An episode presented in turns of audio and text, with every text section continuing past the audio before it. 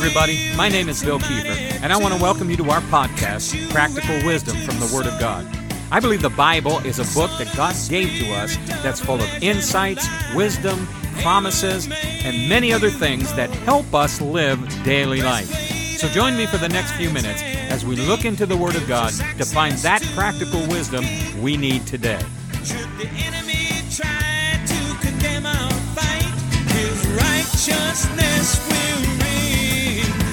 Well, praise God. Welcome again to Practical Wisdom from the Word of God. My name is Bill Kiefer, and we want to share things with you that are going to be a practical help in the world where we live today. Thank God we have heaven as an eternal home. We've got something better coming for our, our eternal future, if you will. But you know, God is concerned about where we are today, and He gave us His Word really more to help us and show us how to live here than to show us how to live in heaven. Once we get in heaven, that's going to be a whole different ball game. There's no devil there. Hallelujah. There's no weeping, crying, all those kind of things uh, are gone. But today, I don't know about you, but I'm looking around me today and I see a bunch of stuff that I need to deal with and things that we need to overcome and all kinds of opposition to living a godly life.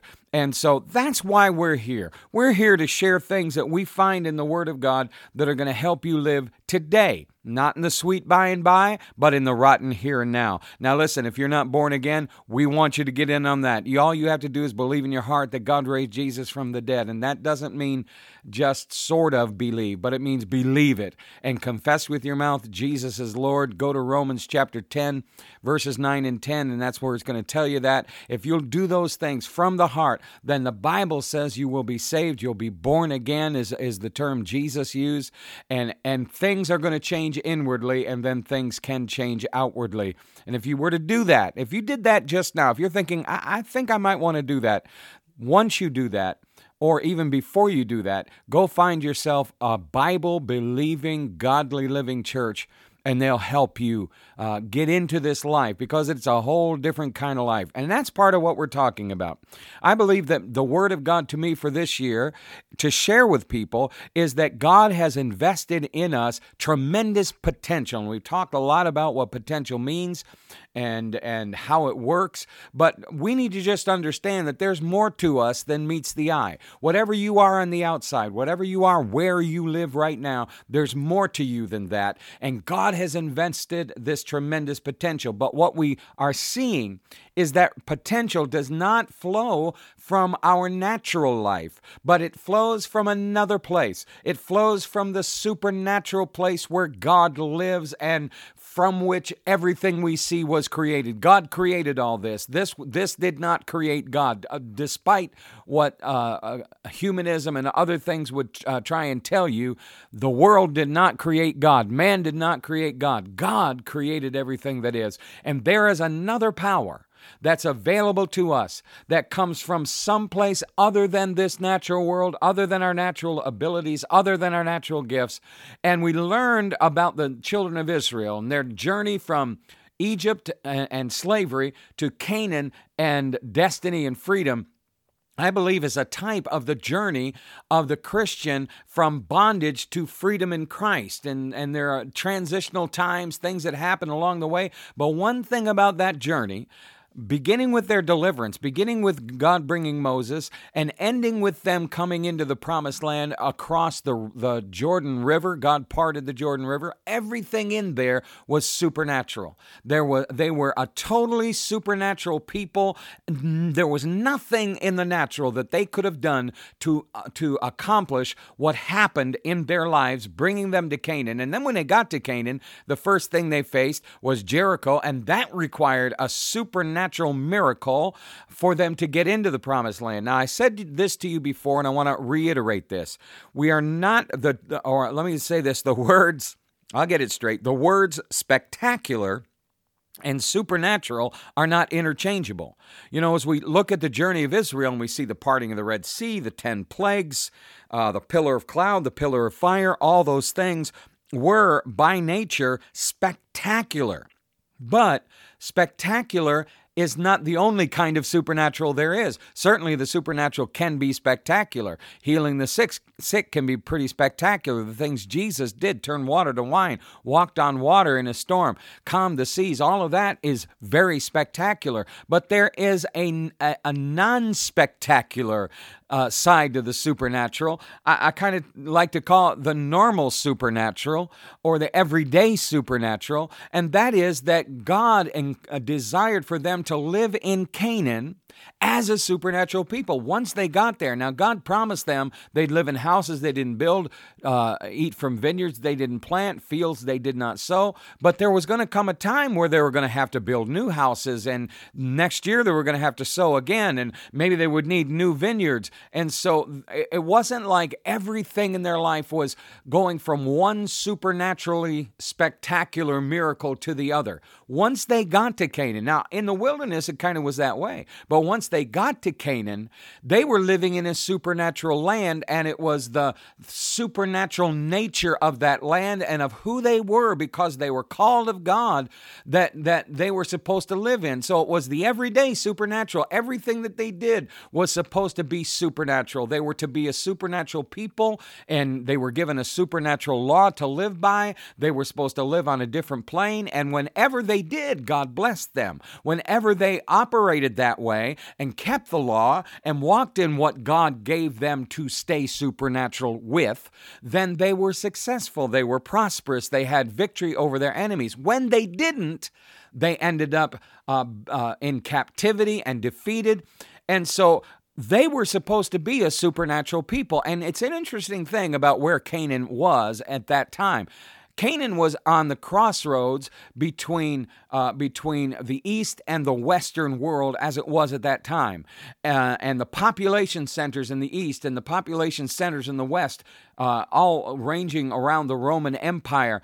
And uh, so everybody that came from the east, I can't say, I guess everybody, but a great many of them went through Canaan. And when they were going to the east, a great many of them went through Canaan. It was a crossroad in the world that was of that day. I, I believe that God put those people in that place and what his desire was. Now, listen to me, this is going to become important in a minute. What his desire was is that they should be a beacon of this supernatural God, a people that couldn't be there to begin with, a people who couldn't have been set free from Egypt, a people who couldn't have defeated Egypt to the point where Egypt was no longer a problem to them, uh, a, a, people who lived uh, with a supernatural touch on their crops, uh, supernatural uh, uh, uh, victory in their wars. Just read the stories when they were following God. There was something different about Israel. And I believe that was what God wanted for them to be right in the middle of the world, so that certainly when the Messiah would be born to them, he would be right there in that crossroads.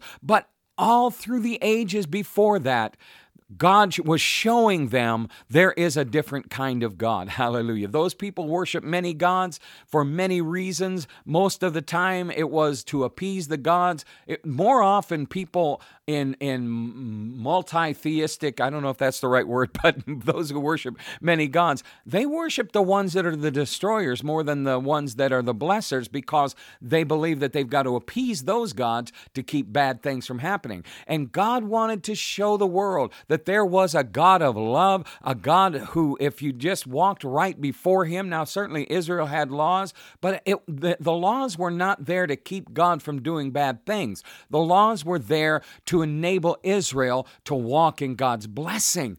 And so uh, when they did, they were a supernatural people. Nobody could defeat them. They were supernaturally wealthy. When it talked about Solomon, it said that he had so much silver that it was like dunes in the back of his palace or or somewhere out there. And and uh, they didn't really need it cuz they had so much gold. Why? Not because they were just great business people not because they conquered everybody because they were supernaturally blessed of God. That was God's purpose for Israel. That's what it meant really to be the apple of God's eye that they were to be a supernatural people but living in the midst of the natural world. So as I was praying about this And this really, I, I, I shared this message um, actually in 2014. I'll tell you how many years ago. And God had dealt with me about it for our church, but I feel like God is bringing it back to me. And you know, the Word of God is the Word of God all the time, and it, it doesn't matter whether you, it's been preached before. Everything has been preached before. The Word is the Word. And I believe this is what God's, God is saying to me, and it's what I want to convey to you. Is there a New Testament parallel to this? Is there something in the New Testament that we can read, that we can see, that tells us that we as the church, we're, we're the spiritual Israel, is there something that tells us that particular truth that we really are supposed to be a supernatural people living right here in the natural world? And as we look at this, the scripture that God led me to, a very familiar scripture, John chapter 17, and we're going to read momentarily verses 14 through 16. But let me just point out or remind us John chapter 17 is a prayer that Jesus prayed at the end of the Last Supper. He had spent that time with his disciples. He had he had uh, shown them the reality of communion, the, the blood of the new covenant, he said. And that's what communion is all about. It's not about something else. It is the covenant meal for the new covenant that Jesus cut in God, or that Jesus established in between he and God and opened up for uh, the people of the world. And so uh, he had done that, and he was. They were going to go to the Garden of Gethsemane. They hadn't done that yet. But in after at the end of that meal, he prays a prayer. And this is the last prayer. He prays for the church, prays for his disciples. We know in verse 9 it says, I don't pray this prayer just for you. I pray those this prayer for everybody that these people will touch in the future. And and directly or indirectly, that means all of us. He's praying for the church here. He's not just praying for these 12 people in this room, or 11 people at that point. No, I guess there were 12 because they replaced Judas. Anyway, he wasn't just praying for those people, he was praying for you and I as well. And so, as we look at this prayer, we need to take special uh, interest. We need to look at it very, uh, very uh, um, um deeply and and ma- realize how important it is. That's that's what I'm trying to say. And so, as we read it, I'm just going to read a few verses of it. There's so much more to it, and we'll get into some of it later, I think. But uh, for today, I want to read this this section. It says, "I have given them your word." And the world has hated them because they are not of the world. Now, you know, the Bible says in, in 1 Peter chapter 1 that we are born again of an incorruptible seed, and that is the Word of God. Jesus gave us His Word. Jesus released the Word of God, the living Word of God, into the world in a way that had never been released before.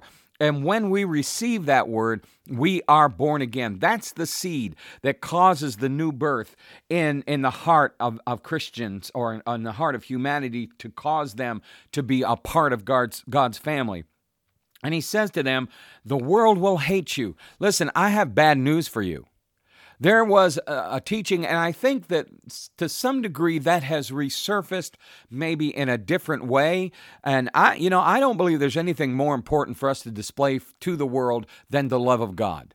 And I believe the love of God is at the center of everything that Christianity is. I believe the love of God, as portrayed in Jesus' life and taught to his disciples, is the very thing that turned the world upside down in the first century. That said, there is this kind of underlying idea that if we just are really loving to people, they're going to like us. They're not. Some will come to know Jesus. Some will be indifferent. Some may like us on a surface level. But the world, now, the what is the world? I, I, I say this often because I think people don't understand. The world is not the people in the world, the world is the system that controls the world. In Nazi Germany, it wasn't the German people that were the problem, it was the system that was controlling them. And many of those people bought into that system and became a problem. We live in the world. That is the system that took control after the fall of man in the Garden of Eden. Many people tend to be influenced by the world, but the people are not our enemy. That said, again, although that's the truth, no matter how nice we are to them, no matter how much we show them the love of God, Jesus said this very clearly. They, uh, the, the world has hated them because of the word that God, that Jesus gave us.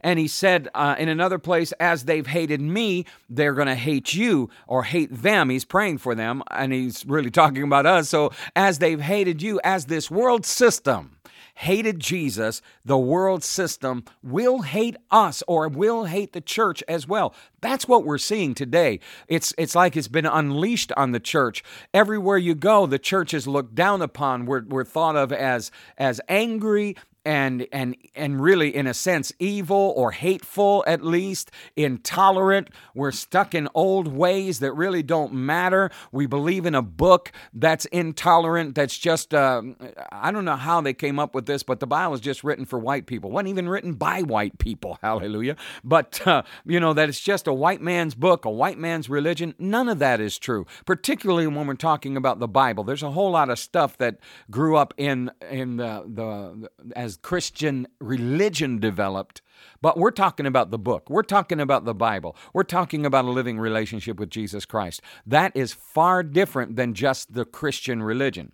Anyway, he says to them that the world will hate them. Then he makes this statement because they are not of the world, just as I am not of the world. Now, other translations say part of the world or something to that nature. I really like this translation translation uh, because it says they are not, he's praying for the church, he's praying for us.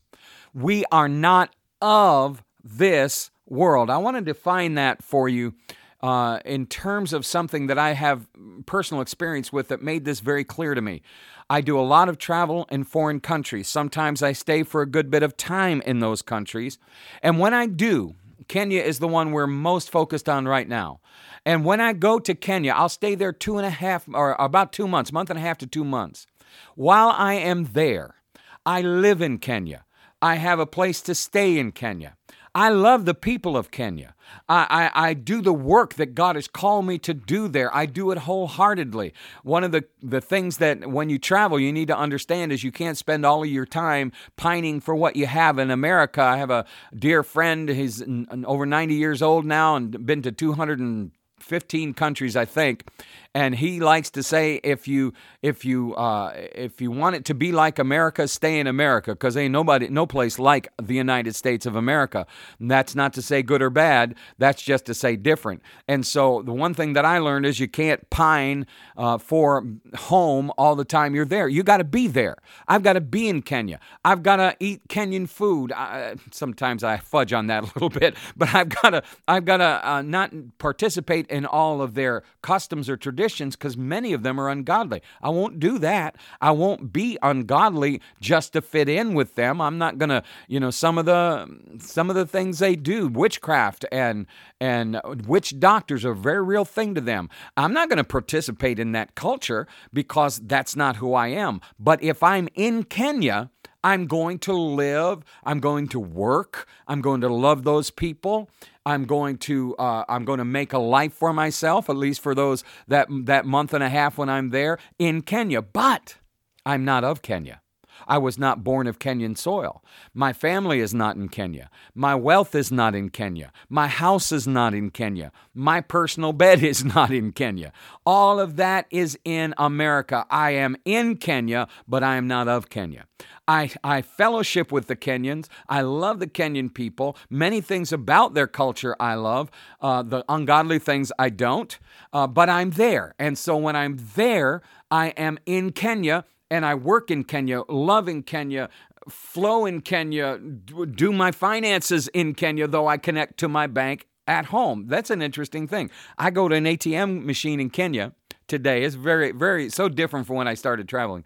I go to the ATM machine in Kenya and I type in my my uh, my uh, pin and put in my card and type in my pin, and it goes and talks to my bank in in Greene, New York, and I say I want five hundred dollars. Or the limit's four, so I want four hundred dollars.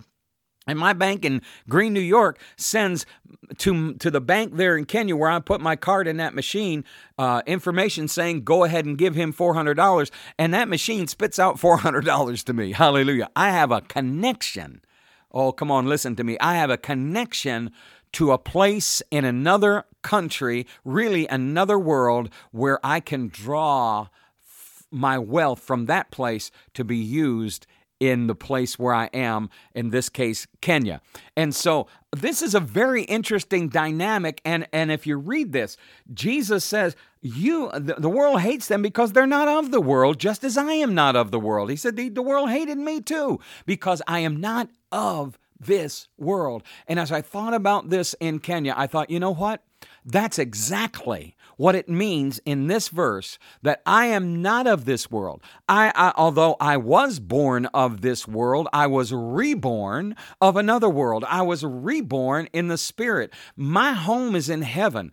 Uh, like there's an old story, uh, song rather by a guy by the name of Larry Norman. Some of you may remember. Many of you won't have any idea who, who he was, but he was a pioneer in contemporary Christian music, and he had a song saying, "I'm not of this world. I'm just passing through."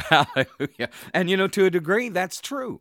Now, while I'm here, I love the people around me. I do the work that God calls me to do. I create a life for myself here. And of course, there is a somewhat of a difference in that my wealth is here and my and my my bed is here and all that. And yet, just like my bank in the United States can send my, my finances to Kenya, my bank in heaven, you know, when I deposit, when I give, there is a deposit made in my bank in heaven. Hallelujah. And when I need it, God has shown me over and over and over and over again that He can supply even my needs from heaven. Hallelujah. So we are not of this world. If you have been born again, there is an aspect of who and what you are that has nothing to do with this world. We are of the, the kingdom of heaven.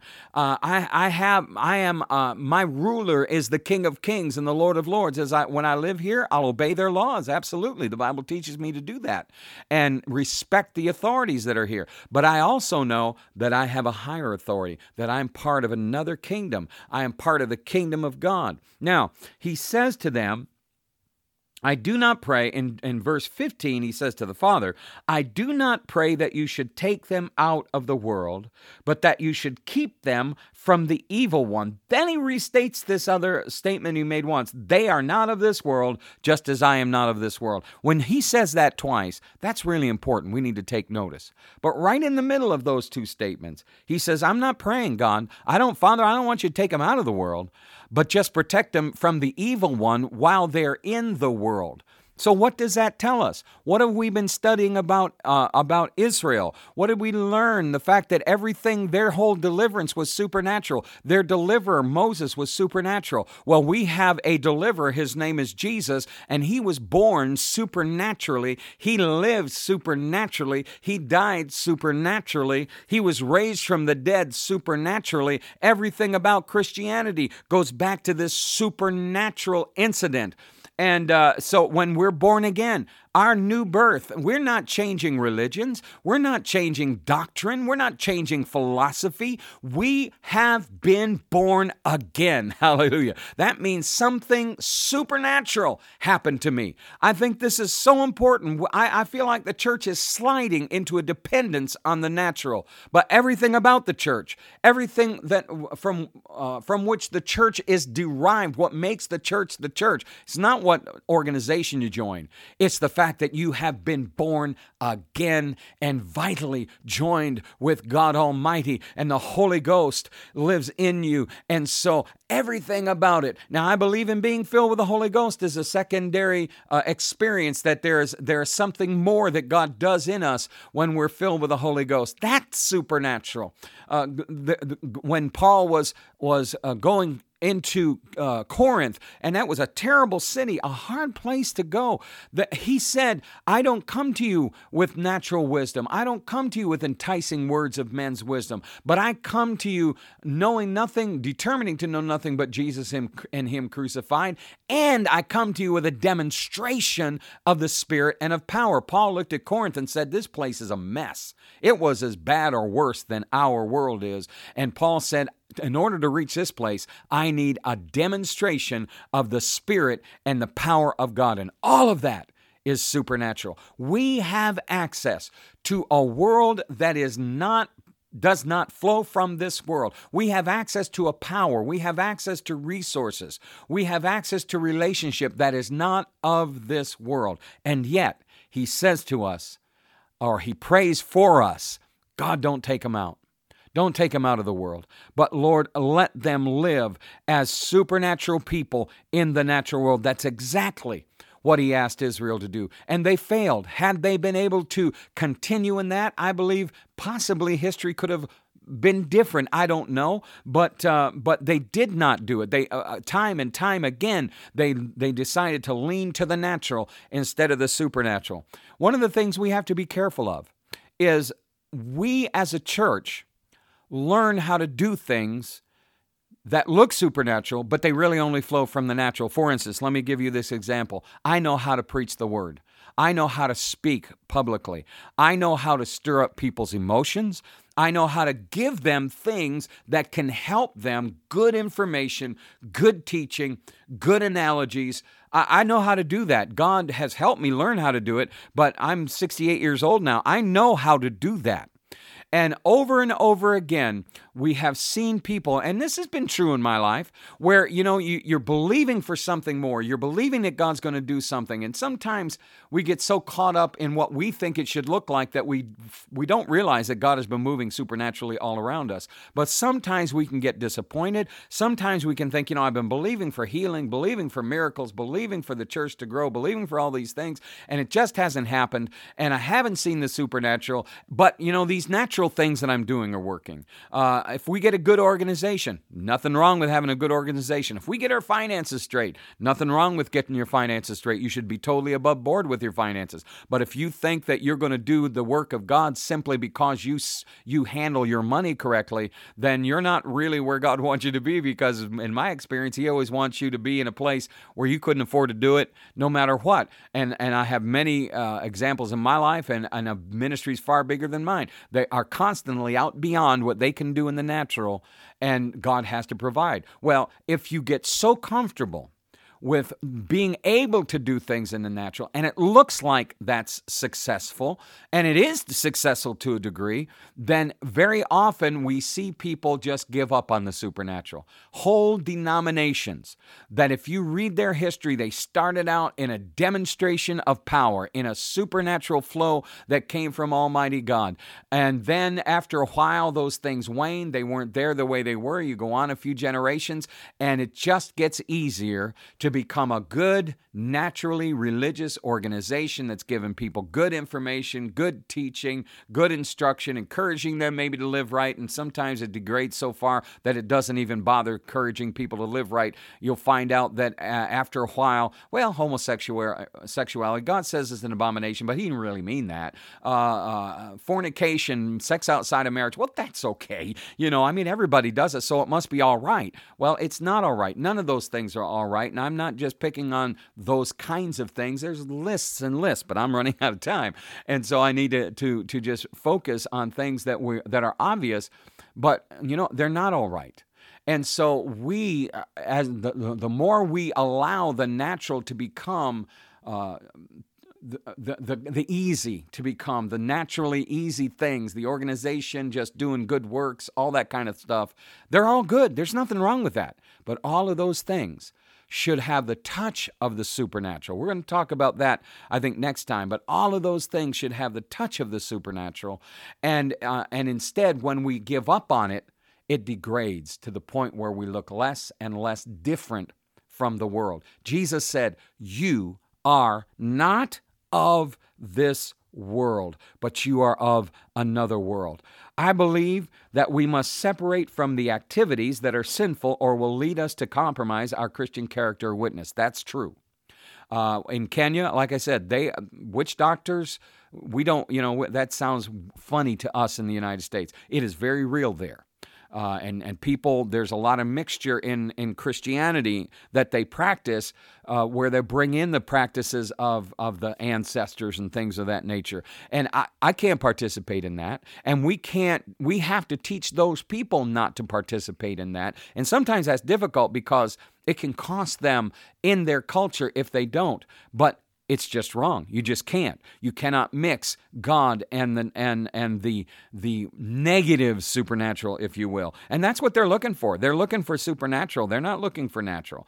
And so people will mix those things in. We can't do that. But what we also cannot do, sometimes uh, in my initial experience with uh, spirit filled people, Pentecostal people, charismatic people, it seemed like we were trying as hard as we could to have nothing to do with anything in the world. And so, in that way, we almost mm, developed an Amish like uh, separation where we said, we're not even going to be around the world. We don't want anything to do with the world. The problem is the world is the system, but in the world are people, and those are the very people that you and I are supposed to be touching. What is it we're supposed to do? We're not supposed to separate ourselves from the world. What good is the supernatural if it's stuck in the church? What we're supposed to do is get out there in the world. Jesus said, Lord, don't take them out of the world, but while they're in the world, protect them from from the evil one because they're not of the world. We need to be people who are supernatural people, people who are not just limited to what can happen or what flows from this world.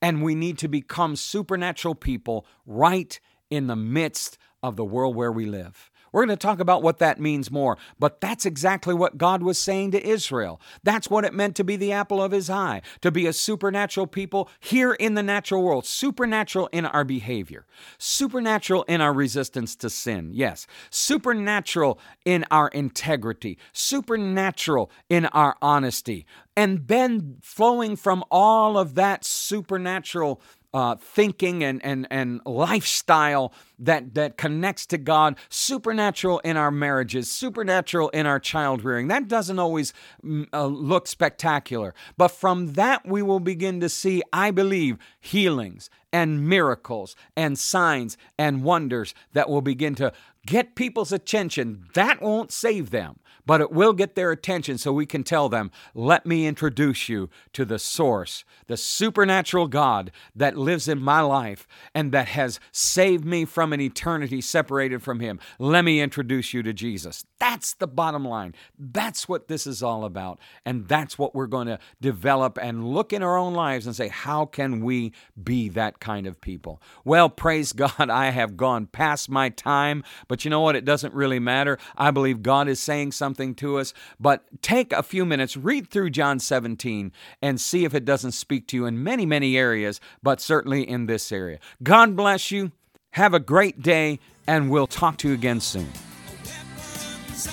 This podcast is an outreach of Living Word International, a division of Intercession Ministries. If you'd like to contact us, please email livingwordintgreen at gmail.com. That's livingwordintgreen at gmail.com. Have a great day.